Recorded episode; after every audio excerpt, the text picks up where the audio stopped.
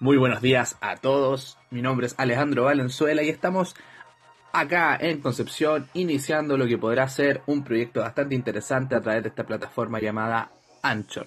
La idea es crear podcasts cortitos, bonitos, baratos, en los cuales podamos conversar diferentes temáticas relacionadas con la política, relacionados con la sociedad, relacionado con lo que está sucediendo en nuestro barrio universitario y utilizar este medio para poder recibir todas sus inquietudes. Así que los dejo completamente invitados e invitadas a poder conversar en esto que será de frente en amplio.